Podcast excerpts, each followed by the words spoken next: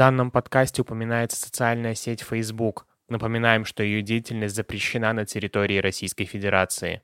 Привет, с вами «Интроверт расправил плечи». Я Нелли Кундрякова и моя соведущая. Артем Волокитин. И это реалити-подкаст, где мы рассказываем, как строим лучшую платформу для саморазвития, правое полушарие интроверта и откровенно делимся победами и провалами. И с вами я, Алан Майранцаев. Если вы тоже устали от успешного успеха и хотите узнать, каково это с нуля создавать технологичный продукт в России, то устраивайтесь поудобнее. Ну а мы начинаем. Итак, начинаем с а, темы нашего сегодняшнего выпуска. Как мы пришли к подписке и с чего вдруг мы решили ее запустить. Но пока что краткие новости.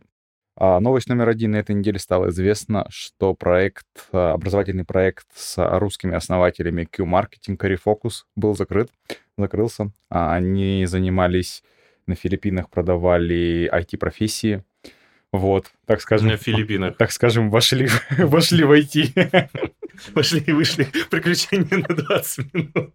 Обратно. А, не повезло, не получилось. И причиной закрытия проекта является то, что сервис, который предоставлял, а, помогал оплачивать, принимать оплаты клиентов в рассрочке, стал задерживать оплаты. Модель а, ежемесячная выручка упала с полутора миллионов долларов до 100 тысяч. Вот. А, и так проект э, закрылся, не смог привлечь инвестиции. Это проект открывали два, два или три основателя Q-Marketing. Q-Marketing — это бывшее агентство, и в какой-то момент этих проект, с которым у меня очень много негатива связанного. Я покупал у них курс по маркетингу. Курс ужасного качества был. Он был на платформе GitKurs. При всем уважении к GitKurs, я считаю, что если ты продаешь продукт за 150 тысяч и э, даешь интервью Forbes и всем остальным, попадаешь в какие-то топы, ну, по крайней мере, займись своей платформой. Да, То у тебя должна быть своя платформа, но это стыдно. Минимально хотя бы, вот. Они же а, сейчас перешли к Skyeng, да, насколько я помню? Да, продали. Они сейчас на платформе а, Skyeng. Продали, продали проект Skyeng.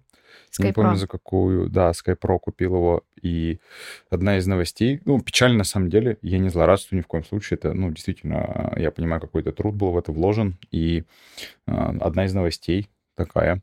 А еще видели новость номер два этой недели, это нейросеть Hey, которая просто все, все, все, да, Хейген, или как Хейген. Видел видосы, где Идущий к реке. Идущий к реке говорит на английском языке, где чувак, где мне все пофигу, на французском объясняет. И, и тот, кто говорит про с капусткой, э, супчик, борщ буду кушать с капусткой, но не красный. Это тоже на английском. Моя любимая шутка про вот эту женщину, которая говорит, смотря какие details, вот это вот все, что она сломала эту нейросеть, что не знаю, как ее переводить. Ну, вы понимаете, какие это возможности открывает для всего сейчас и теха, мне кажется, а, что я так ждала, что появится нейросетка, которая будет в прямом эфире вот так прям со звучкой сразу переводить, потому что это же сразу стирает границы, вы представляете? Блин, знаешь, вот а, я с одной стороны это размывает супер сильно границы и делает тех еще более конкурентным, потому что, ну, условно, сейчас ты можешь спокойно загрузить э, видеодорожку, тебе ее озвучат, переведут. Ну, если это, условно говоря, не знаю, книга, например, это или аудиокнига, или какая-то еще штука, ты просто перевел ее одно, односекундно, и все, и у тебя есть выход на французские, английские рынки и тому подобное. То есть тебе достаточно локализацию платформы просто сделать. Но тут еще другой момент, что интересно, как эта технология на масштабе сработает, потому что э, недавно вышла нейросеть, по-моему, от NVIDIA, я могу ошибаться, где она наводит взгляд на камеру. Uh-huh. То есть если отвел взгляд, и на самом деле все восхищались тем, что теперь сейчас можно будет сгенерить, э, монтаж выйдет на новый уровень. Уважаемые слушатели, не рекомендуем пользоваться, потому что мы воспользовались ей буквально два дня назад, где Алан вместе с Лизой записывали видео для блогеров, и получилось так, что они смотрели в одну камеру, мы записывали в другую камеру. Ну, тут, как всегда, у нас была просто порядок качества и настройка процессов. Но не суть. Получилось так, что у нас один из взглядов э, был ну, на, на другую, другую камеру. камеру, да. И получилось так, что нам нужно было чтобы взгляд все-таки был в ту камеру, в которую записывалось все. И мы решили прогнать через нейросетку, и получилось так, что Алан стал косоглазым. Это выглядело максимально... Не один глаз смотрел в одну сторону. Да, причем один глаз в одну, другой глаз в другую, и это максимально ужасно и крипово на самом деле. Это совершенно не работало. И мне интересно просто, как на дистанции эта нейросетка сработает, ну то есть Хейген, потому что это на самом деле благо сейчас, ну, наверное, благо или нет, э, то, что российский рынок стал закрыт для такого иностранного контента, но на самом деле во всем мире сейчас может произойти просто размытие границы теха всего. Вы как думаете? Да, я думаю, что не только теха, в принципе, любого контента. И я думаю, что... Ой, сейчас прозвучит, на самом деле, немного так вот Америке придется подвинуться. ну, давайте так. Она же все равно диктует правила. Она же все-таки, я имею в виду, контента. Мы смотрим фильмы американские, слушаем музыку. И если будет такая возможность, что все будет переводиться на любые языки. Представьте, если мы сделаем качественный контент, там, а, суперфильм какой-то, легко его переводим на другие языки, и все, и в мире уже не особо настраиваются именно на Америку. Им уже будет все равно, из какой страны это будет. То есть а, мне кажется, что они э, зарубежным, англоязычным вот этим а, киноделам или контент-мейкерам им придется подвинуться. Потому что любые другие страны смогут зайти на этот рынок, но это тут такая конкуренция начнется. И это круто, потому что раньше мы конкурировали только с иностранными, они с нами не конкурировали. Мы там, Курсера была, мы с ними кон- конкурировали. Сейчас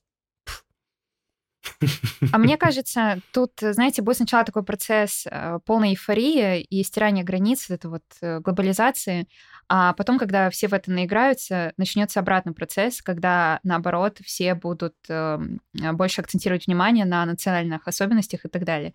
Потому что ну, не знаю, нейросетка, же дает э, перевод довольно точный, но без учета локальных особенностей. И если ты любой видос таким образом переводишь, ну, в американском контексте, может, это будет выглядеть нормально. Но если ты э, дашь это, например, э, в каком-то там бразильском контексте, это уже будет звучать как-то не очень. Так что мне кажется, что здесь палка двух концах, ну, поживем увидим. Ну, это как чат GPT, который пришел полгода назад, 9 месяцев назад, так активно начал а, распространяться. И сейчас, ты используешь чат GPT, ты ок. Но на самом деле реальный ок, если ты используешь чат GPT с плагинами, С плагинами, где ты, условно говоря, есть плагины, позволяющие оценивать страницу. То есть, в принципе, GPT может выходить уже сейчас в интернет локально в каких-то вещах, там смотреть и э, ну, анализировать и подсказывать что-то. Поэтому я считаю, что да, нужно дождаться окончания эйфории, то, как технология будет применима, но это уже сейчас показывает то, что вопрос локализации контента упрощается сильно. Качество этого всего Блин, я не смотрел, ну, я видел эти видео, я не знаю, насколько точно он передает это все, но меня пугает то, что он передает с той же тональностью, с той же интонацией. И, в принпе, по смыслу... И в губы попадает. А артикуляцию как-то Ар... переставляет, да? Да, артикуляцию как-то переставляет, и при этом... Ну, круто. А, то есть это... Если эта технология продолжит свое развитие, мне кажется, это будет супер интересно, конечно. Но, ну, и условно, я лично вижу здесь огромную перспективу. Победят на этом рынке те, кто умеет дешево делать контент. Недорого. То есть если ты условно говоря, как там, Китай в целом такая мировая фабрика, которая умеет дешево производить какие-то продукты, то представьте, что, условно говоря, у них был бы доступ до, до любой точки мира логистически, там, что, что, что в Монголию добавить, э, там, доставить один доллар, что в Америку доставить один доллар. Они бы разрушили все рынки. Ну, то есть, в принципе, условно, сейчас то же самое будет происходить. Так как э, глобализация, интернет, ты можешь дистрибутировать контент по, по такой же стоимости до Америки, до, не знаю, там, Нигерии, Бразилии и тому подобное. И тут сейчас ты можешь условно дешево сделать контент, прогнать его через Хайген, и воля. Как я обожаю наше время вообще. Так интересно живем. Ну, знаешь, с одной стороны, интересно живем, с другой стороны, ты можешь кататься резко под мостом и на обочине прогресса, и это на самом деле страшно немного. Это очень страшно, То да. есть, типа, это невероятно мотивирует, но ты при этом думаешь, блин, вот люди в Средневековье, есть статистика, статья от британских ученых, где якобы... Ссылок, конечно, не дадим. А, где якобы средневековый человек потреблял информацию равноценной одной газете сейчас, которую мы читаем. Ты такой, типа, что? Поэтому... Я газеты вообще не читаю.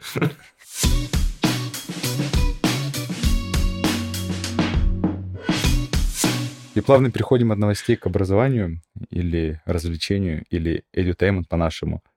Ребята, как мы пришли к подписке? Ваша история. Э, я тут поделюсь, я, наверное, начну. Я это помню отчетливо и ясно, как здесь и сейчас. Это было два года назад. У нас был офис, и мы тогда выходили попить кофе. Был э, снег э, лежал на поверхности. Я не помню, это была зима или это осень. Скорее всего, это была осень. Ой, такое полное живем. погружение, Алан. Спасибо, что рисуешь все эти картины. Представляю себя, как будто сама там была. Ты там была. Я там Ты просто не помнишь. А ты просто в офисе сидела. И Артем говорит то, что мне кажется, что транзакционная модель а, подходит к потолку, ну, то есть она заканчивается.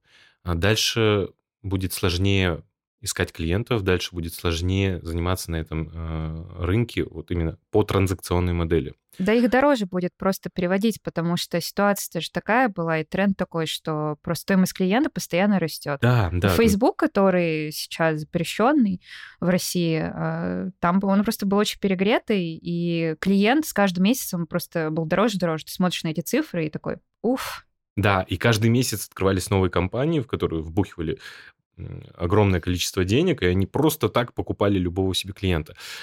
И тогда он говорит, ну, ты говоришь, он говорит, как будто тебя здесь нет. Ты говоришь тогда, что я хочу перейти на подписочную модель. Я тогда очень сильно засомневался, потому что мы живем в России. А, я думаю, что клиенты еще не привыкли к подпискам. Не так давно, на тот момент, не так давно появился Netflix, и я помню, как вокруг все в интернете постоянно пишут о том, что типа, вот, давайте вместе сложимся и купим подписку на четверых, на десятерых.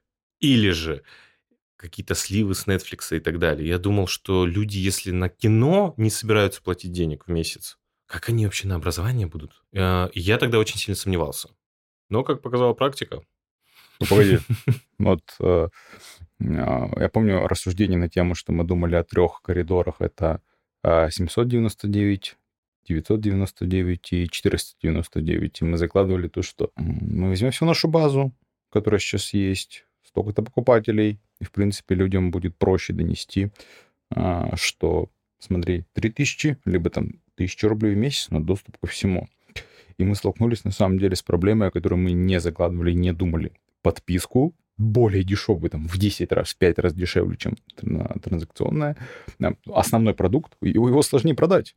То есть в России, я потом уже это как для себя открыл, что в России существует проблема с покупкой контента массовая, глобальная. То есть у нас всего лишь по статистике 11% домохозяйств платит за контент. Для сравнения, в Америке этот показатель достигает 80%. В 8 раз почти. То есть в 8 раз люди в Америке более приучены знают, что нужно платить за контент, пиратский сайт — это зло, и, и подписка — это выгодно, подписка — это удобно. То есть ты ее отменяешь, снова возобновляешь, когда захотел. То есть, типа, нет никаких, никаких с этим проблем. То в России с этим глобально большая проблема, как оказалось. То есть, и я совершенно не ожидал, что даже, типа, мне казалось, что мы откроем доступ там за тысячу рублей в месяц ко всему контенту. Все люди такие, да, да, да, классно, я когда-то зачем-то покупал у вас так просто курс, я побегу, куплю подписку. Нет, оказалось, что подписку продавать в разы сложнее. И вот потом я уже на примере, помню инсайт, который э, словил, смотрел на какой-то сервис по э, изучению английского языка, и такой думаю, блин, полторы тысячи год. Или там типа 500 месяцев.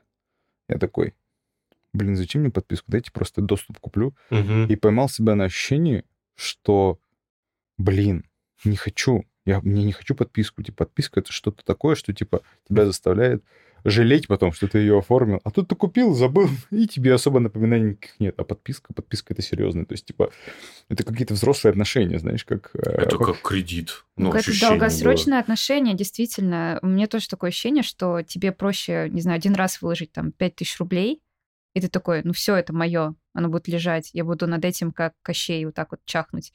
А когда ты оформляешь подписку, не знаю, за 300 рублей, такой, ну, я ну, как-то вступил, знаете, во что-то вот такое, серьезно, карточку привязал, все, назад дороги нет. И теперь мне нужно как-то дальше с этим сервисом ну, вот, жить, угу. позволять им каждый день с меня деньги списывать. Нелли, ну и ты вот, когда слышала про, о проекте подписки, что ты думала? Первые твои мысли на этот счет? Ой, ну я такой техноэнтузиаст. Я очень верю в подписку. Я впервые с подпиской познакомилась э, в 2014 году. А, как сейчас помню, а, не было тогда в России подписок. Я поехала в Америку и там оформила подписку на Spotify. Я про него очень много слышала, мне прям очень-очень не терпелось. Я оформила подписку на Spotify, ни разу об этом не пожалела, мне очень понравилось, и было потом жалко, когда я вернулась обратно, что в России таких сервисов нет. И потом, когда они начали ты же появляться... скачок. Ты же сделала скачок, Скачок от веры? контакта музыка во ВКонтакте до Spotify. Слушай, точно, Алан, ты прав, потому что до этого, да, я пользовалась музыкой ВКонтакте, я прям помню, как э, я сидела, готовилась к парам, я тогда училась как раз, и я включала фоном музычку из ВКонтакте, причем даже не на телефоне, а прям на компьютере. Да. И у меня там была своя подборка, и тут Spotify с алгоритмами. Меня тогда полностью заворожила идея, что это контент, который не ты собрал, а который как-то там тебе система сама советует. И я за два дня тогда нашла для себя 100 новых треков. Я очень люблю музыку, и меня это вообще потрясло. И потом, когда подписочные сервисы начали приходить в Россию, вот, кстати, вы помните вообще, какая у вас была первая подписка в России? Бум. Ну да, был дело 12, 12 год. Э, Очень Точно. хотел слушать музыку во ВКонтакте, и появилась реклама, ты такой, что? А нет, знаете, почему я Бум скачал? Я скачал Бум, потому что там можно было скачивать музыку оффлайн. Да, а когда точно. была проблема с интернетом, большие, ну, то есть не был, он не был так распространен, не было пакета без лимита полного, ты такой, типа, блин, лучше оформлю подписку. Да, оформлю. под- Еще помню, она списывалась через iTunes, App Store, ты мог сертификаты iTunes покупать, загружать, то есть типа, типа такого, да, да, да, да, да. То есть было время. Кстати, э, о, если мы заговорили об iTunes, расскажи, пожалуйста, каково это запускать подписку в России в начале 22 года? Не-не, подождите, давайте сначала перемотаем немножко обратно. Ланд, вот ты здесь остановился в своей истории на том, что вот мы пришли к этой мысли, и а, вот как раз Артем спрашивает, какие мысли были у меня. Я на это очень классно отреагировала, потому что я, а, я думаю, что в этом будущее.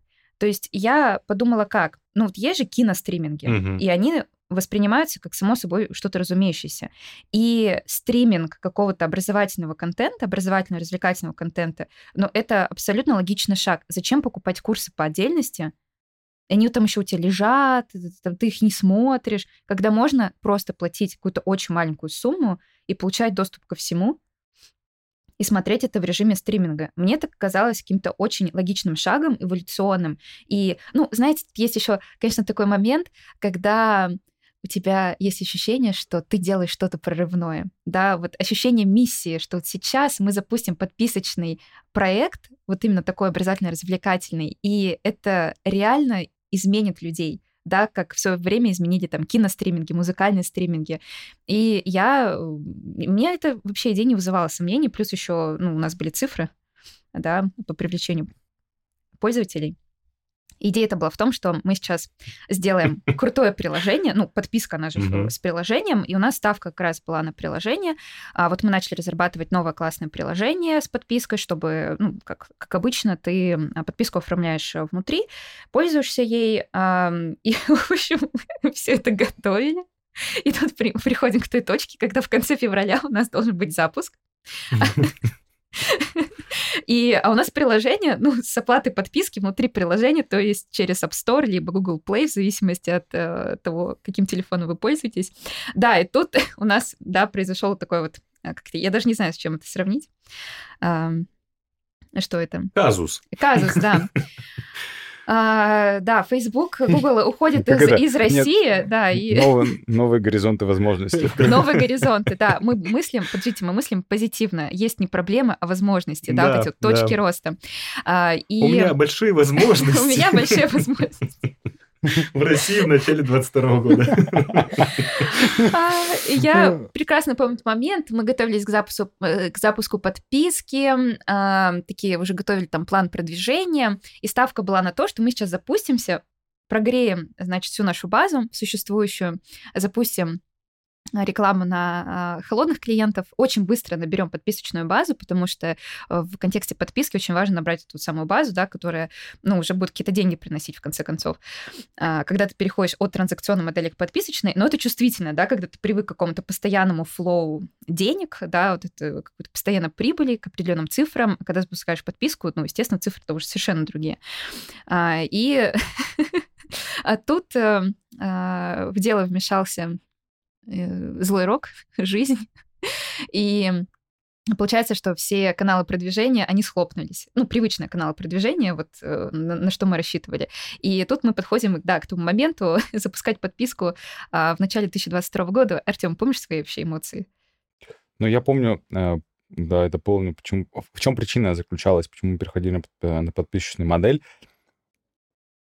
Facebook дорожал, то есть он за 2021 год подорожал практически в два раза. Было четкое понимание, что SaaS или как э, этот э, растет, ну, то есть привлечение стоимости клиента сильно растет, а, потому что все поняли, что можно открыть сайт на тильде, запустить базовый курсик, выложить рекламу на Фейсбуке, Facebook тебе найдет клиентов, то есть конкуренция сильно выросла, большие мастодонты типа Skillbox, Нетологии еще наращивали бюджеты, и ты такой думал, блин, это гонка бюджетов, а, ну, что остается, что, что, что делать? Ну, гнаться вместе с ними, ну, то есть это не очень хорошая идея, как оказалось, и поэтому возникла идея, давайте сделаем подписку, потому что мы умеем привлекать клиентов, и, в принципе, там, будем их удерживать тем, что контент и тому подобное.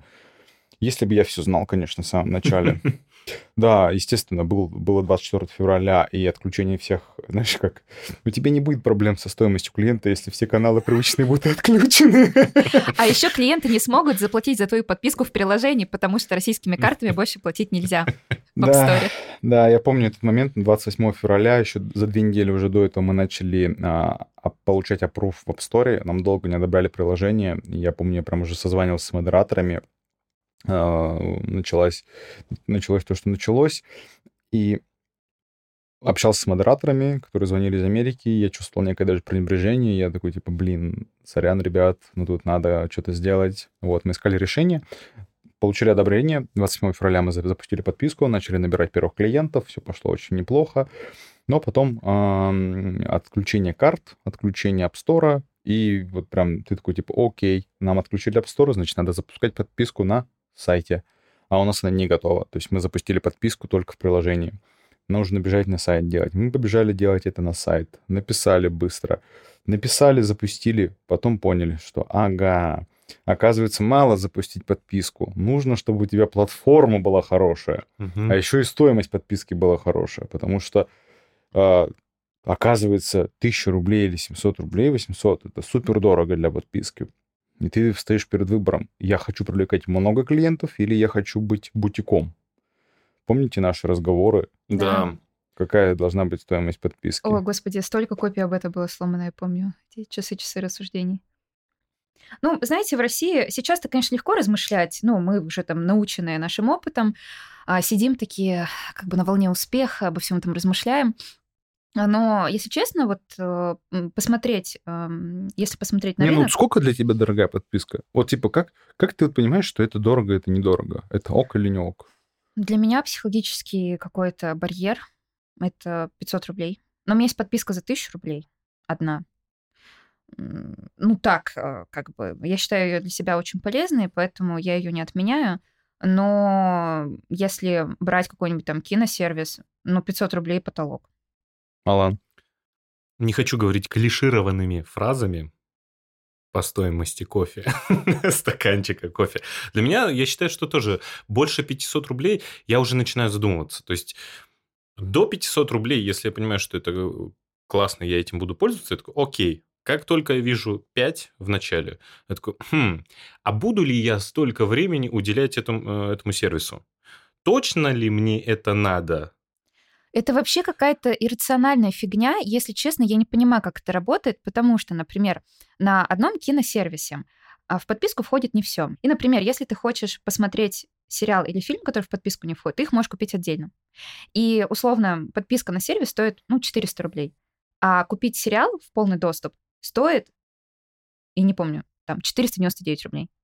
И я не чувствую какого-то внутреннего вот этого вот сопротивления, когда я плачу 500 рублей, за вечный доступ к этому сериалу. Но платить за подписку, в которую входит тысячи сериалов, платить за это тоже 500 рублей, ну как-то вот... Почему? То есть, типа, 500 рублей за подписку это дорого. 500 рублей за фильм недорого. Недорого, потому что ты также можешь сходить за 500 рублей в кино. И у тебя привычная система, то что, окей, я посмотрю сейчас кино, вот вам 500 рублей. Да, причем ты его один раз посмотришь, вряд, ли- вряд Да. ли ты будешь его пересматривать. То есть а, первая ошибка, которую мы допустили, мы запустили подписку и переоценили влияние, а, недооценили, пожалуй, даже влияние цены. Мгм. Ну, то есть, что это напрямую есть очень крутое исследование американское про сервисы, про то, чем реже пользователь использует ваше приложение, тем ниже должна быть стоимость. Чем чаще, тем выше. И тут проводилась корреляция между тем, что есть Netflix как э, полярная звезда, как ориентир за 15, по-моему, долларов в месяц а, в Америке стоит, может, 12, могу ошибаться, уже не помню. И там просто она как типа постоянно пользуется Spotify, стоит дешевле. И им тоже супер часто пользуются. И тут ты выходишь такой, знаешь, как а, наряженный кавалер, такой, знаешь... Я конкурент ваш. Мной будут пользоваться чаще. И со своей там ценой, условно говоря, в 10 долларов на тот момент. При этом тобой пользуются редко. И ты такой, блин. И вот ты правильно говоришь, а, что тут прямая корреляция, что если пользователь сам понимает в голове, как он часто, как часто будет этим пользоваться, и он сразу взвешивает стоимость подписки, частота использования моя. И тут в нашей нише Арзамас, условно говоря, не- неспроста 200, а сейчас уже 300 рублей в месяц берет, потому что, ну, потому что понимаешь, что не так часто этим пользуются. То есть, наверное, если бы нами пользовались, не знаю, база 20%, 30% клиентов, а, ежемесячная, да, аудитория, то, наверное, у нас бы подписка могла стоить 500-700 рублей. Но так, блин, это первый инсайт, который вот можно уяснить при запуске подписки, это то, что очень четко коррелировать и исследовать влияние цены. На самом деле, это, пожалуй, самое важное, самый важный инсайт. Мы запустили подписку, и через 20 дней, через 30 дней мы снизили стоимость до 300 рублей, потому что убедились на практике, что аудитория, которая готова покупать за 500 рублей, или за дороже даже, она очень узкая в России, очень маленькая, и люди не понимают для себя ценность особой, типа, зачем мне этим пользоваться на, на постоянке. Особенно, особенно, когда у тебя основные каналы продвижения отключены. То есть ты до, до премиальной аудитории достучаться не можешь.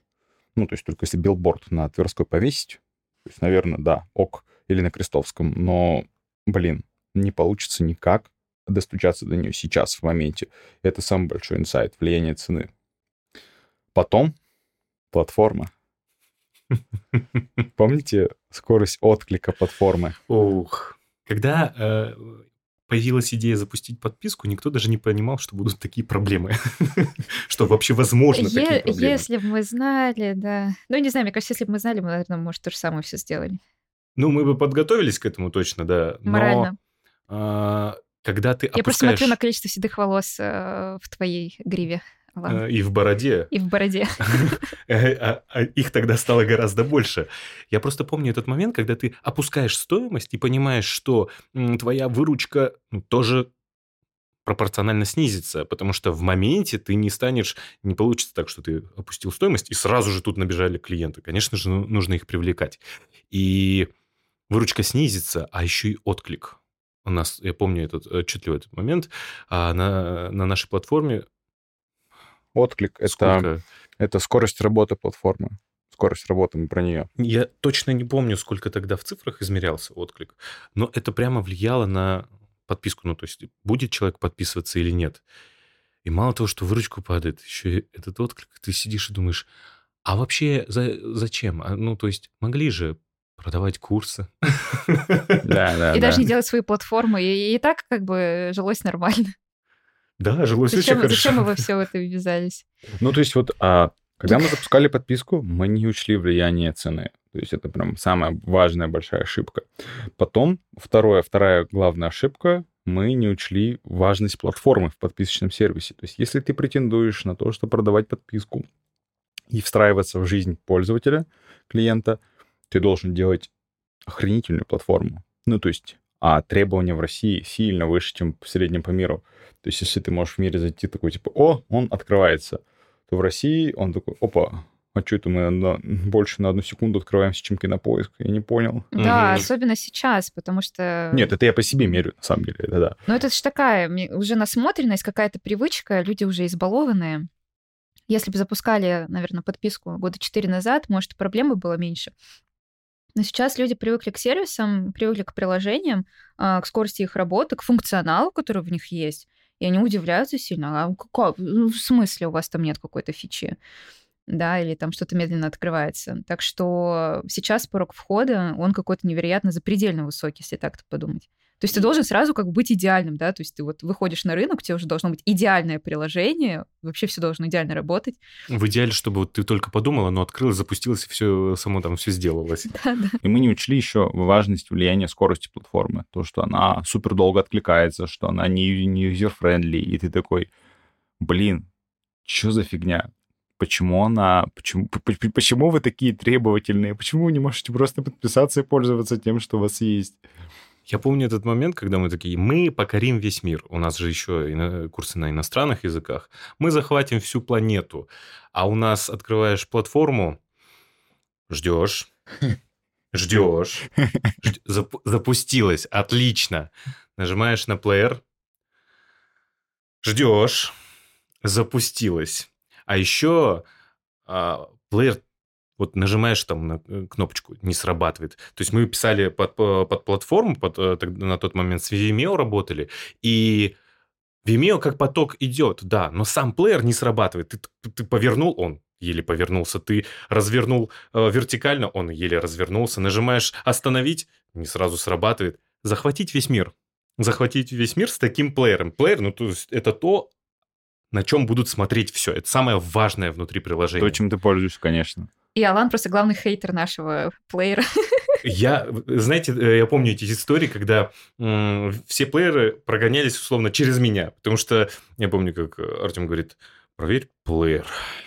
И все вот где ты находишь эти ошибки? Я каким-то образом всегда ломал наш плеер. А я такой вот, я люблю посмотреть, поэтому я вот потыкаюсь, я несколько раз понажимаю по экрану, потапаю. Я таким образом ломать, ну, ломать плеер, это э, в переводе находить ошибки. Находить ошибки там, где, ну, то есть обычно не находится. И в какой-то момент уже, знаете, просьбы, иди, блин, посмотри этот плеер, опять, где ты находишь эти ошибки? А я напоминаю, захватить весь мир. И плеер не работает. Плеер не работает, да.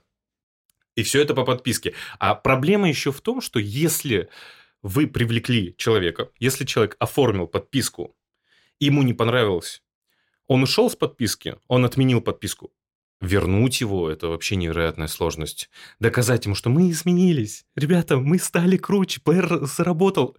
Время ускорилось. А знаете, я сейчас тут поймала такой инсайт, пока Алан это все говорил, что, например, когда ты продаешь курсы по транзакционной модели, ожиданий особо мало. То есть ты, ну, Купил, открыл там в личном кабинете, Нет, ведь ты запустил. знаешь, что ты его не посмотришь. Ну да, ты, наверное, его еще и не откроешь, потому что ты просто их складываешь. Это знаете, как вот, а, я думаю, всем знаком, когда книжки покупаешь, они у тебя просто непрочитанные стоят, но зато ты такой, ну... У меня библиотека. Тебе, да, в гости люди приходят, такие, ну что себе такой начитанный человек, наверное, умный, столько книжек дома стоит, а ты их просто, просто не читал. Аннотацию прочел, да, вот в этой книге я читал, мне она очень помогла. Не помню, давно читал, но очень помогла. Да, и а, нет особых таких высоких требований. А в подписке, знаете, почему такие высокие требования? Потому что когда ты пользуешься подпиской, ты же, особенно если это видео какое-то, ты же это сразу сравниваешь с какими-нибудь киносервисами. И вот ты-то там привык, что у тебя все за секунды запускается, ты очень легко можешь э, воспользоваться любой фичой, и у тебя есть вот этот градус ожидания по отношению и к, э, получается, видеообразовательному контенту. Ну, знаешь, я согласен с тобой, да. Но вспомнить на тот момент подписки, какие подписки были? Кинопоиск, Иви, Окко. Вы помните, как работал Иви или Окко? Я помню. Ну, это же постоянно тупит, постоянно отваливается. Ты такой думаешь, как что-то не запускается. И тут ты включаешь Netflix. И тут ты включаешь Netflix, да. Просто когда говорят, сравниваем подписки, я хочу сказать, слушайте, а вы как бы сравните не с теми, где миллиарды вложено, а с теми, э, миллиарды долларов, да, вложено, а с теми, где вложены миллиарды рублей. С российскими рынками э, сравнивайте. Потому что сейчас, да, Кинопоиск удобная платформа, но я до сих пор никогда не, не подпишусь на Иви или на ОК, потому что я помню опыт э, работы с ними. И я вот думаю, а как им привлечь меня заново. Так же, как нам привлечь тех людей заново, которые отписались от нас? Я, я, я абсолютно с тобой согласен. То есть большое второе, пожалуй, открытие о том, что у тебя должна быть супертехнологичная платформа, то есть соответствовать минимальному набору. А минимальный набор в России у пользователя слишком высокий на самом деле. То есть если ты пишешь плеер, плеер должен быть кастомный, у него должны быть определенные функции ускоренного просмотра, качества и тому подобное. Потом ты сталкиваешься с тем, что очень в два клика хочу зайти в приложение, возобновить просмотр в один клик, в два клика максимум. То есть, и, а при этом нет понятного, ну, знаешь, дизайна, ориентира, референсов каких-то подобных. И ты такой, блин.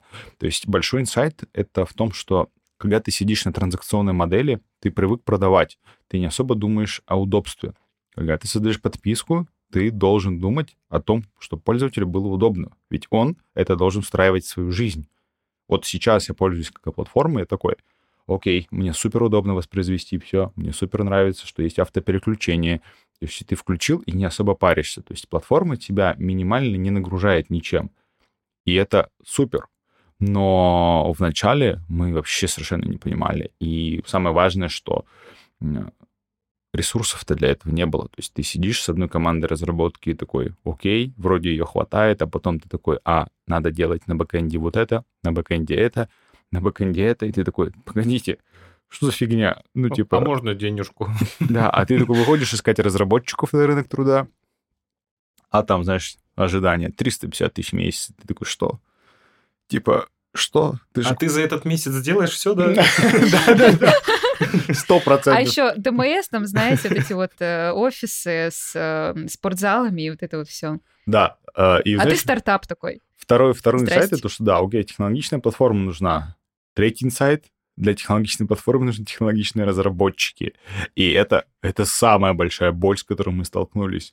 Ну, то есть найти разработчика хорошего, который пишет нормальный код, архитектурно учитывает решение. Я поясню, например, ты конструируешь фичу, она по функционалу должна быть уникальной. Уникальной в смысле не дублировать какой-то другой функционал, ведь тогда ты можешь просто ну, переписать сервис и объединить условно в одно. И сконструировать так, чтобы отклик бэкэнда был не больше 40 миллисекунд. То есть, если ты делаешь что-то там, ну, окей, 60. Если Давай делаешь что-то для дольше... тех, кто не понимает, можешь чуть-чуть объяснить, насколько это быстро в сравнении? А, смотри, есть исследование, что если отдается все быстрее 200 миллисекунд, то ты не заметишь даже вообще этого. Mm. Все, что ниже, ой, точнее, все, что ниже, ты не заметишь. Все, что выше, ты уже начинаешь замечать и думать, блин, долго. В начале сколько у нас было? Миллион? А, отклик платформы был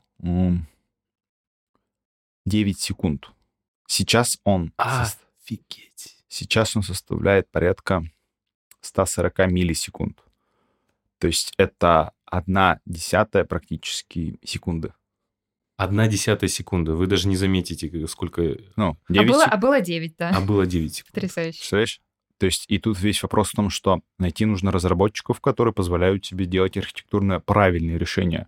Потому что одно дело ты пишешь функционал, а другое дело ты строишь правильную архитектуру. Вот, Нель, ты как э, человек, который очень много об архитектуре знает. Ты наверняка понимаешь э, и понимаешь величие некоторых архитекторов. То есть я, например, до конца не понимал, в чем смысл Гауди. Ну, то есть Гауди, Гауди, типа, делает овальные красивые домики. Красиво, да. Храм не достроил никак. Ну, то есть э, такой слабый проект менеджер Он просто не умел делегировать. У него очень большие проблемы были. Тоже Слушай, здесь, я вам так скажу, я прекрасно понимаю, почему он не достроил, да? То есть, типа, я сам, когда не достроил платформу, я такой, «А что вы хотели? Я как Гауди. За эти деньги что вы хотите? Это внутренне сам себе отвечаю, но я сразу говорю, что я никогда так не думаю. То есть, и а, потом ты начинаешь понимать, что это создать. Нужно так, а, так а, построить так нагрузку, чтобы вот эти вот красивые овальные, там, не знаю... Своды? Своды стояли. Ты такой думаешь, а, вот она в чем гениальность. То есть, представляешь, гениальность в том, чтобы создать что-то рабочее и красивое. Потому что рабочее — это уже гениально. А создать что-то рабочее и красивое — это ну, совершенно другая Еще история. и удобное функционально. Да, да, да. То есть и ты понимаешь, что это супер большой труд, в котором у тебя ноль компетенций. То есть мы, третья наша проблема, мы не разбираемся в разработке вообще. Мы понимаем, как охренительно сделать контент, Ну, то есть мы понимаем, как сделать классный YouTube-ролик, классно записать какие-то там вещи, подкасты, пост написать. Мы не умеем. И ты сталкиваешься с разработчиками, и ты говоришь, умеешь код писать? Я такой, да. Чем докажешь? Он такой, Отвечаю. да. Ты такой, верю. Погнали. И мы обновили немного команду разработки. Э, Первые два месяца с ней поработали, поняли, что у нас совершенно ничего не получается с ними. То есть они на- ну, не подходят под наши задачи. Мы пересобрали, взяли других ребят, э, нашли. Э, И мы сами, да, сами и разрабатываем. И вот, пожалуй, за полгода, нет, наверное, 9 месяцев мы полностью переписали всю платформу. И сейчас там окончательно завершаем всю работу только сейчас. То есть можно сейчас сказать, что эта платформа на 60% от того, что мы себе в голове рисуем. При этом не умея и не понимая, как работать с разработчиками. То есть очень важный момент инсайт того, что если создаешь какой-то сервис, где будут участвовать разработчики, тебе должны быть люди, умеющие работать с разработчиками, нанимать их, контролировать, проектировать их, организовывать их, делать код-ревью правильный, потому что, ну, условно говоря, чтобы у них была правильная коммуникация друг с другом. То есть я вот сейчас смотрю, напротив моего дома строится школа. У меня каждый день вдалбливают сваи.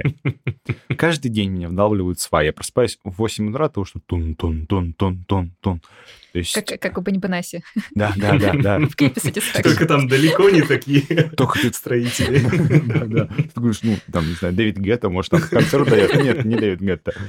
Ну, не суть. И ты а, понимаешь, дом построить — это огромная проектовая работа, сумасшедшая проектовая. Ты должен все закоммитить вовремя, привести вовремя ресурсы, проконтролировать людей на месте. И я понял, что а, вот что оказывается. И, ну, для меня это было большим откровением, что на самом деле это подсветились те вещи, в которых я совершенно не разбирался и не понимаю даже некоторые вещи до сих пор. То есть невероятно сложные. И какое для меня было удивление, когда мы запустили новую платформу, у нас же было целое событие, это что новая платформа 2.0. И ты созваниваешься с клиентами, ну, мы проводим каздевы, Это 3.0, кстати, платформа. 3.0, уже. да-да-да. А, созваниваешься с клиентами, спрашиваешь, ну что, как? Ну, да. Что, что да? И ты просто все это время там раз. сидел бессонными ночами со всеми разработчиками, они тут что-то не успевали, ты их там подгонял. И в итоге клиенты такие... «М?» Не, ну, ты знаете, вот есть еще момент, у меня случился грандиозный еще инсайт с точки зрения того, что ты ожидаешь и что получаешь в реальности. И вот тут есть момент ожиданий клиента. И ты думаешь, ну, клиенту важно, чтобы там был отклик 140 Да-да-да. миллисекунд платформы, чтобы все быстро открывалось, чтобы можно было там сворачивать окно в окне, вот это вот все. А потом, знаете, случился такой классный момент, когда мы переезжали на новую платформу, поскольку это, ну, с нуля написанная платформа, по сути, и мы когда перевозили вообще всех на эту новую платформу, то же самое, как в, во весь опор мчащейся машине гоночной, поменять внутри под капотом двигатель, вот эти вот все элементы, вот Мгм. это аналогичная история. И клиенты, вот единственное, что они нам сказали, у меня прогресс слетел. И для меня был очень большой инсайт с точки зрения того, что на самом деле важно клиенту. Да, им важна скорость и так далее, но они это воспринимают как само собой разумеющееся, а ты-то, конечно, при этом чувствуешь себя героем, они вообще пофигу на это. И ам, я не говорю это в негативном ключе, потому что я сама клиент многих сервисов, и я правда это воспринимаю как само собой разумеющееся. Ну, там, алло, мы живем в 2023 году, и сервис должен работать идеально, господи. Если меня там доставку за- на 5 минут задерживают, я начинаю нервничать и злиться. Что, какого черта? А оказывается, что клиентам-то на самом деле важно, чтобы, например, прогресс не слетал, чтобы у них сохранялись результаты тестов. И для меня вот это стало открытием, потому что мы на самом деле про это мало думали. Да, я тут дополню тебе, что скорость, она важна, но ты ее не осознаешь. И это нормально. Я когда вот звонил и задал вопрос, я подумал, да как так? Ну почему вы не можете нас оценить по-хорошему? А потом я понял, да ты ее не осознаешь. У них нет э, вот внутри такого, вау, стало быстрее, потому что ты либо работаешь быстро, и я на тебе остаюсь, либо ты работаешь медленно, и я такой, ой, я захотел вот в моменте, здесь и сейчас, послушать summary. Я нажал на кнопочку, не сработало, желание пропало, до свидания. Два, три, четыре раза также эм, не сработает, до свидания, подписка. Мгм. Это неосознанное желание. Мгм. Поэтому, да, я согласен, Эль, что важен прогресс, но фоновое такое подводные э, осознавания, скорость, быстрота и удобство. Знаешь, это ребят, слушатели, маркетологи или основатели, кто запускает продукт, вы наверняка это знаете. Ты сделал что-то крутое. Ты звонишь клиенту. Ты такой, как? И он такой, ну, это такой, все, пока. Ой, что Это не тот ответ, который я вообще ждал. Прогресс летает. Ну, прогресс летает, ну ты же видел, что мы сделали. И он такой, ну, вот еще тут не работает. Такой, вот, а зачем ты вот эти детали? Ты можешь меня похвалить? Я тебя ради тебя старался, старался. И тут ты на самом деле, знаешь, такой ловишь, ловишь большой инсайт, который, о котором многие все говорят. Это каздевы. Ну, то есть пятый инсайт, который, которым каждый в книге написано. Общайся со своей аудиторией. Ну, как еще общайся? Нелли, ты лидировала проект Каздевов. Расскажи, что это такое? И как ты эволюционировала в Каздевах опросе аудитории? А, я думаю, вообще было бы очень классно сделать отдельный выпуск про каздевы, потому что это очень большая тема. Каздевы вообще был, э, помните, важный тренд э, в маркетинге, там, в продуктовой работе вот буквально вот недавно. Сейчас, кстати, немножко автоп. Я посмотрела, что тренд сменился, потому что я состою в одном продуктовом чатике, и там э, недавно выкладывали пачку новых вакансий, вот ну, таких самых актуальных. И по вакансиям видно, что если раньше искали людей, там, которые могли бы проводить клево КСДВы, то и там выделяли это в качестве одной из ключевых компетенций, то сейчас главный тренд — это, знаете что? Retention. Mm. Но об этом я поговорила отдельно. Что касается КСДВов, э, слушайте, тут очень интересный момент, потому что а, вот в каздевах, как и во всех остальных аспектах нашей работы, а, когда ты создаешь что-то вот такое новое, очень сложно ориентироваться на готовое решение, потому что этих готовых решений попросту нет. И для меня а, главным моим осознанием в процессе калибровки вообще всех вопросов э, каздевов было понять, а что человек на самом деле хочет.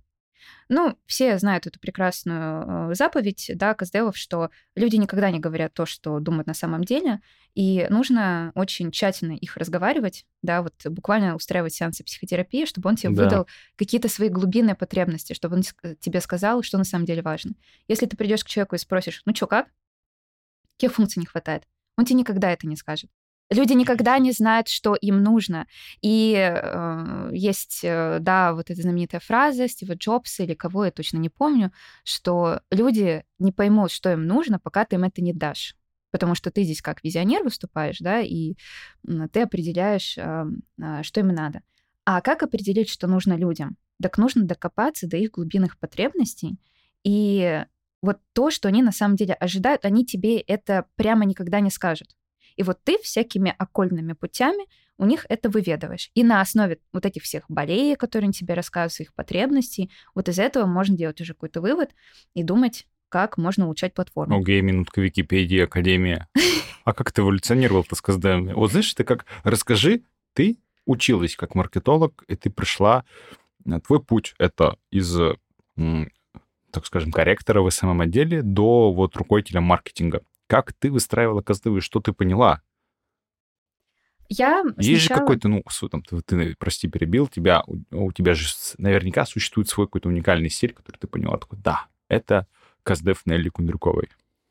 Да, я сначала, как и все, наверное, действовали по какой-то методичке. Ну, вот книжек там начитались по Каздеву, да, там послушали всякие подкасты, видео на YouTube, послушали умных людей, игроков индустрии и э, действовали по методичке что, ну, тебе там нужно вот эти вот пять как, пять, пять э, W, да, вот это why, when и так далее.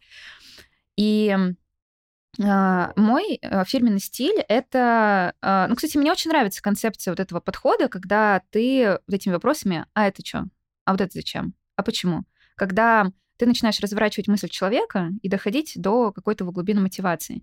И мои каздевы фирменные это как раз-таки те каздевы, где ты с человеком выстраиваешь очень доверительный разговор, в котором человек может полностью расслабиться, и в котором ты ему путем вот этих всех наводящих вопросов а, вытаскиваешь из него информацию, а, вот ту самую глубинную. Потому что нам важно понимать, а зачем вообще изначально человек пользуется нашей подпиской? Вот зачем? Я тут дополню, потому что я тоже участвовал в этих казделах. Очень важный момент — это не додумывать за клиента часто такое бывает, ты звонишь, ты начинаешь общаться. Да, согласна. И ты его как бы сам направляешь в правильную мысль, потом у тебя вывод, тот вывод, который ты хотел изначально получить. Ты направил клиента на мысль эту. Ты задавал э, вопросы таким образом, что, а может быть вам вот этого не хватает? Он, ну да, действительно, мне этого не хватает. И ты делаешь вывод, что не хватает такой-то функции. Хотя это твои мысли. И важный момент, когда, а это что, а это что, эти вопросы, которые ты выявляешь глубинную мысль, глубинное желание, и уже глубинное желание не связано, возможно, даже с техникой, не связано с контентом, не связано с какими-то фун- функциями, которые ты, в принципе, можешь внедрить в приложение или в свою платформу. Глубинное желание, оно может быть, а я вот хочу быть счастливым. Да. А за счет чего? У меня тут случился инсайт тоже еще один, что э, нужно не копаться в деталях, да, то есть не думать о том, а вот какую новую фичу здесь сделать, а нужно думать глобально. Нужно думать о том, что когда ты э, строишь бизнес, строишь новый продукт, ты должен думать а, с такого хеликоптера view, да, с э, высоты птичьего полета, а что я хочу в этом мире глобально изменить. Потому что мне кажется, что в этом рецепт успеха любого продукта, что ты мыслишь не локально, ты мыслишь глобально. И когда ты понимаешь вот эти самые истинные потребности людей, а эти люди, они складываются в группки там из 10 человек, из тысячи человек, из сотен тысяч человек. И этих людей объединяет э, какая-то одна и та же боль, какая-то одна и та же потребность. И когда ты до нее докапываешься, вот уже вот отсюда можно отталкиваться и продумать такие э, функции, такой интерфейс, который будет вообще в конце концов продукт, который будет решать вот эти более какие-то глобальные вопросы. Я согласен здесь про... Смотрите, я вот против академических вещей. То есть я вообще считаю, что если ты почитал что-то в книге, идти применять это в оптике, что вот так надо делать, неправильно. Нужно себе задать вопрос, как я могу это адаптировать под свой стиль, под свои идеи и развивать это. То есть мне кажется, что про каздевы для меня это, если ты спросишь у пользователя, что надо, он скажет, ну, Шоколадом.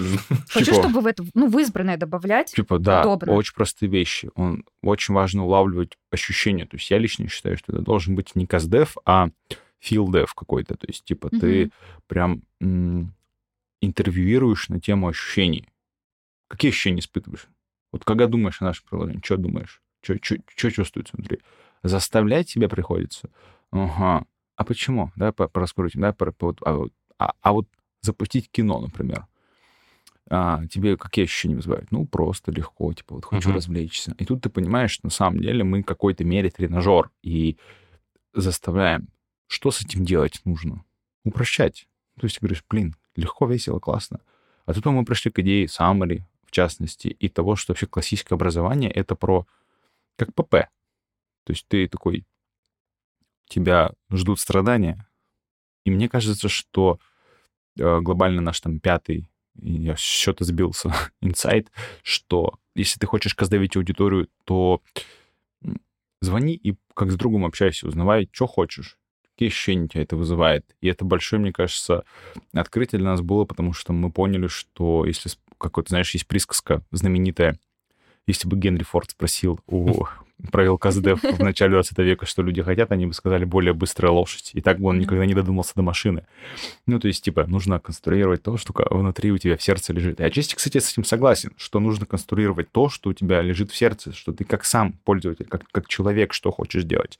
И тут, наверное, а, мы пришли к идее, что надо ориентироваться на самих себя. Мы бы этим пользовались, мы как хотим это делать для себя, какие ощущения мы ловим, когда об этом думаем или говорим.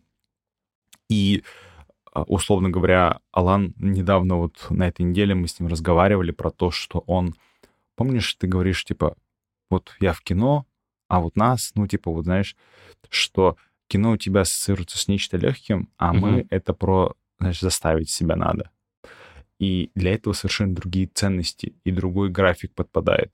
То есть и тут на самом деле тоже очень важно, что ты должен конструировать продукт так, создавать такое ощущение, что он легкий, открытый, с ним ты не будешь заморачиваться, ты должен ну, вот в таком, мне кажется, виде. То есть и при этом не было нечто подобного, согласитесь? Да, да. Ты вот очень классную аналогию привел с тренажером.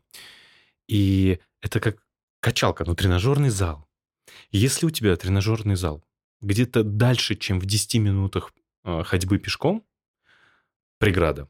Если э, сложно попасть, много людей, недоступность тренажеров, преграда.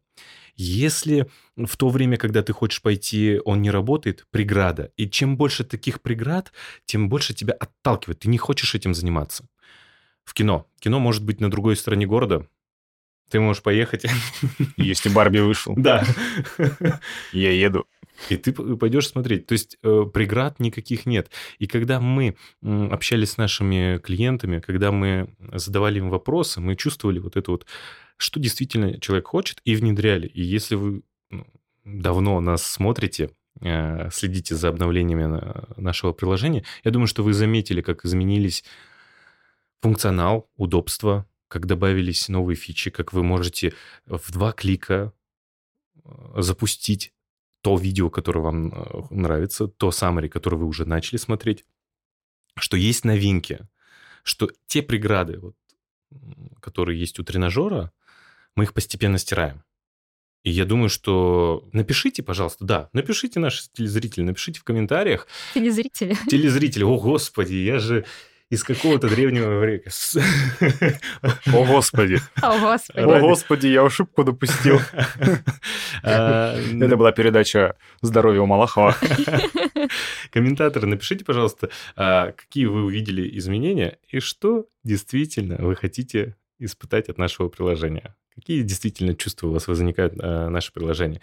И а, мы точно это прочтем. И я убежден, что есть такие моменты, которые... Бывает один комментарий. Ты вот смотришь, смотришь, смотришь, просматриваешь разные комментарии. Бывает один комментарий, ты такой...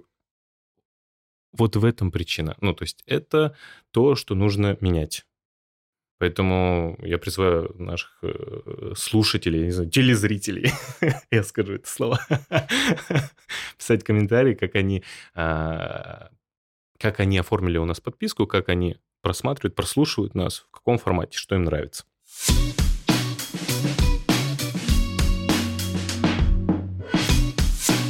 Ну вот в целом, а, Алан Нелли, вы можете сказать, что получилось по итогу? Вот сейчас, спустя полтора года, 18-19 месяцев.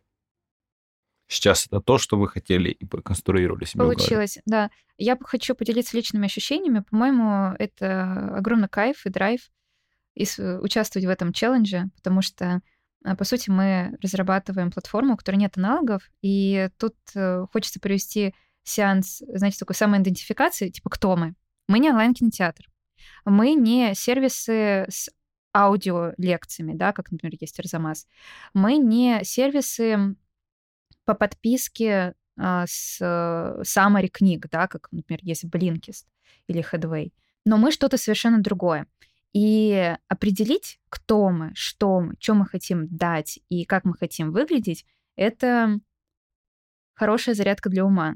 Постоянное исследование — я могу сказать, что сейчас а, у нас получилось, и знаете, тут есть какой хороший показатель, а, то, что ты, Артем, да, до этого да, говорил. Вот, да, можешь подсветить еще, а что для тебя показатель будет, что получилось? Вот именно твой а внутренний. я вот как раз ага. об этом и говорю я чувствую, что я сама стала пользователем нашей платформы. Ведь я понимаю, ну, мне кажется, это вообще наше большое преимущество, нас, как людей, кто это все разрабатывает, а, что мы сами этим пользуемся, да, ведь можно разрабатывать продукт, которым ты сам особо не пользуешься.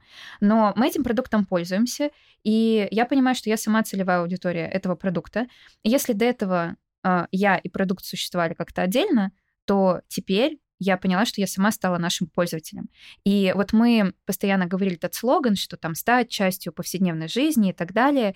И я в это все верила, конечно, но я сама этим особо не пользовалась, потому что не потому, что мне продукт не нравился, а просто надо понимать мой бэкграунд, потому что я человек академии, да, я вот там аспирантуру окончила, и поэтому я вот не смотрю курсы. Ну, угу. не знаю, вот мне я вот книжки скорее читаю, я, у меня другие немножко привычки. Но я тут поймала себя на мысли, что я сама стала нашим постоянным пользователем. И я активно всегда слушаю подкасты, и я теперь начала подкасты комбинировать с нашими summary. Но я их не смотрю, я их фоном всегда слушаю. И это потрясающе. Я в восторге. То есть я сама стала адвокатом нашего продукта. И я постоянно, когда прихожу, знаете, вот в какие-то новые компании, вы там на день рождения кому-то пришли, там какие-то новые люди, конечно, всегда спрашивают, чем занимаешься? И я такая, ну вот, про повышение рейтинги. О, YouTube, знаем, классные ролики. Я такой платформой пользовался, подпиской? Нет. Я открываю приложение, показываю, И люди всегда такие, вау, и что, и 300 рублей всего? Я такая, да, всего 300 рублей. И у меня уже так куча людей наоформляли подписки, и потом мне пишут, типа, Нелли, слушай, классно. Mm-hmm. Классный продукт делать, типа, спасибо. Прям горжусь э, тем, что с тобой знаком. И мне это так приятно, господи. Вот для меня это главный показатель того, что что-то получилось. Mm-hmm. Ну и, конечно, тот фидбэк, который мы от пользователей получаем, что а, что-то все-таки мы делаем правильно. Mm-hmm. Это класс. И я тут соглашусь с Нелли, вот прям uh, у меня практически так же я оцениваю. Тоже для меня стало показатель, что я прямо пользуюсь э, приложением, и я стал чихателем. То есть я тот человек, который, если находит какой-то сервис, я обязательно приду, я обязательно расскажу, скажу, как круто, как классно, давай, почему вы еще до сих пор не подписались? YouTube премиум. YouTube премиум, да, яркий показатель. И я стал тем самым чихателем нашего приложения. Я сейчас там э, часто знакомлюсь с новыми людьми, и я всегда спрашиваю, а у тебя есть подписка на нас? Я такой, нет. Я говорю, почему? В смысле? Смотри, смотри, что мы можем.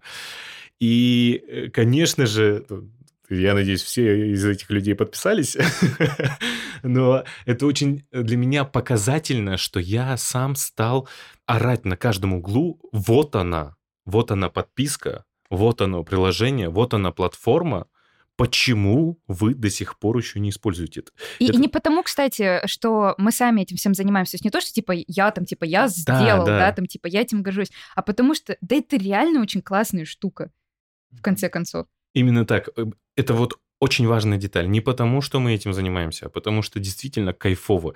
Я, там, мы идем часто встретиться куда-нибудь, то есть я уже перестал, я за собой обратил внимание, я перестал фоном слушать, так как у меня YouTube премиум, да-да-да-да, а YouTube фоном перестал слушать, я почти перестал фоном, когда я куда-то иду, слушать музыку, я открываю наше приложение и ставлю summary все, я подсел на наше приложение. Да, и это офигенно на самом деле. Вот, э, например, я а, вот сейчас вот на выходных каталась на дачу, ну, ты вот едешь час на машине, и я включаю наши саммари. Офигенно. Угу. Ни подкасты, ни музыку. Музыка, не знаю, как-то я вот э, перестала ее слушать особо. А вот едешь, и там а, вот все то, что мы, собственно, пропагандируем, да, вот эта вот легкая подача, что тебя легко слушать фоном, и я вижу, что вот оно все так и есть. Ну, как друг, я еду, друг слушаю. наушники, который какие-то умные вещи тебе говорит, как умные мысли в ухе. То есть, и я согласен, знаешь, вот мы очень много, и, пожалуй, надо с слушателями поделиться а, этим, что мы в этом месяце, в августе, в августе, сейчас сентябрь, в августе решили, что на самом деле весь интроверт для нас это просто для души. То есть интроверту было пять лет, и мы делаем его уже больше для души, это какая-то наша часть. И я понял это в конструировании платформы. То есть мне хочется развивать ее так, как я бы сам этим пользовался. То есть и самый важный индикатор и ключевой показатель того, что типа мы успешны или нет, для нас это просто классно или нет, нам самим нравится или нет, нам за это стыдно или нет. То есть какой-то момент мы, наверное, а, в силу после там, 22 года мы стали думать больше о бизнесе, о выручке, о value, о каких-то еще вещах. То сейчас, ну, лично я сам пришел к идее, что мне нравится быть, заниматься этим рок-н-роллом, пере, переделывать немного нишу edutainment и кайфовать от этого на самом деле. Просто я кайфую, большое удовольствие получаю, что мы делаем продукт, который не делается на рынке. И, может быть, кого-то мы смотивируем. Собственно, одна из задач подкаста — это чтобы кого-то смотивировать на то, что, ребята, если мы смогли, вы точно сможете, потому что мы вообще full хаус ошибок собрали полный всего. Да, да, да, да. Ну, то есть, на самом деле, мы вот собрали все ошибки, которые можно было на рынке. То есть, если ты читаешь статьи, такой, типа, я что, баран? Это было написано. Я почему это не делал? Я почему это не читал? Ну, потому что ты думаешь, это я умнее всех, я, я смогу.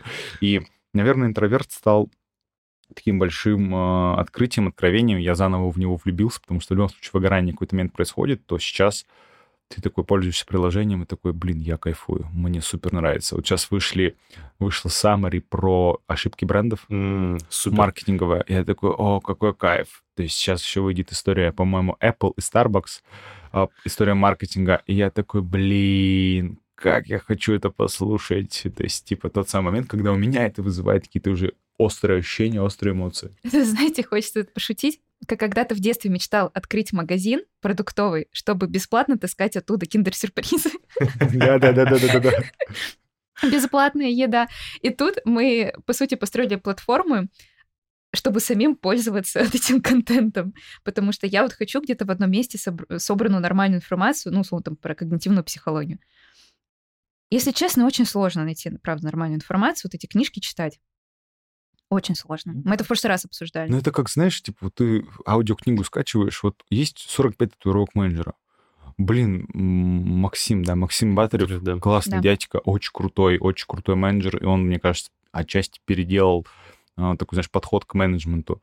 Но когда ты читаешь его другие его книги, ты такой, типа, повторение мысли идет уже какой-то, ну, знаешь, повторение мысли. Я уважаю в любом случае круто, что он это делает, продолжает пропагандировать, и это пользу обществу приносит. То есть, если это приносит, ну, только поддерживать его стоит.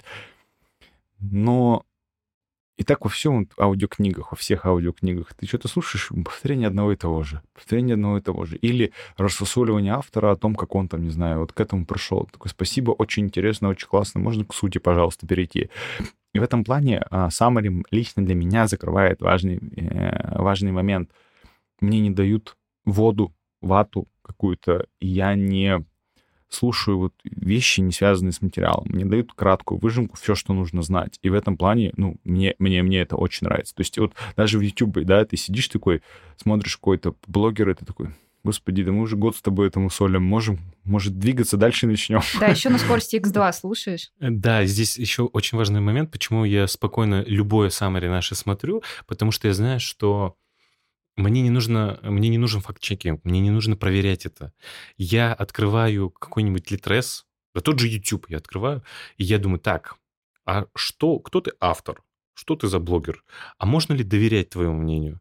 А так ли ты проверяешь ту А на информацию? какие источники ты опираешься? Вот я тут э, Да. могу приплюсоваться, потому что у меня-то вообще правдеформация из академии, потому что там, вот э, ты же любую статью пишешь, ты там сразу 100-500 миллионов источников приводишь. И надо вот обязательно понимать, где ты на что ссылаешься, чтобы, если что, перепроверить.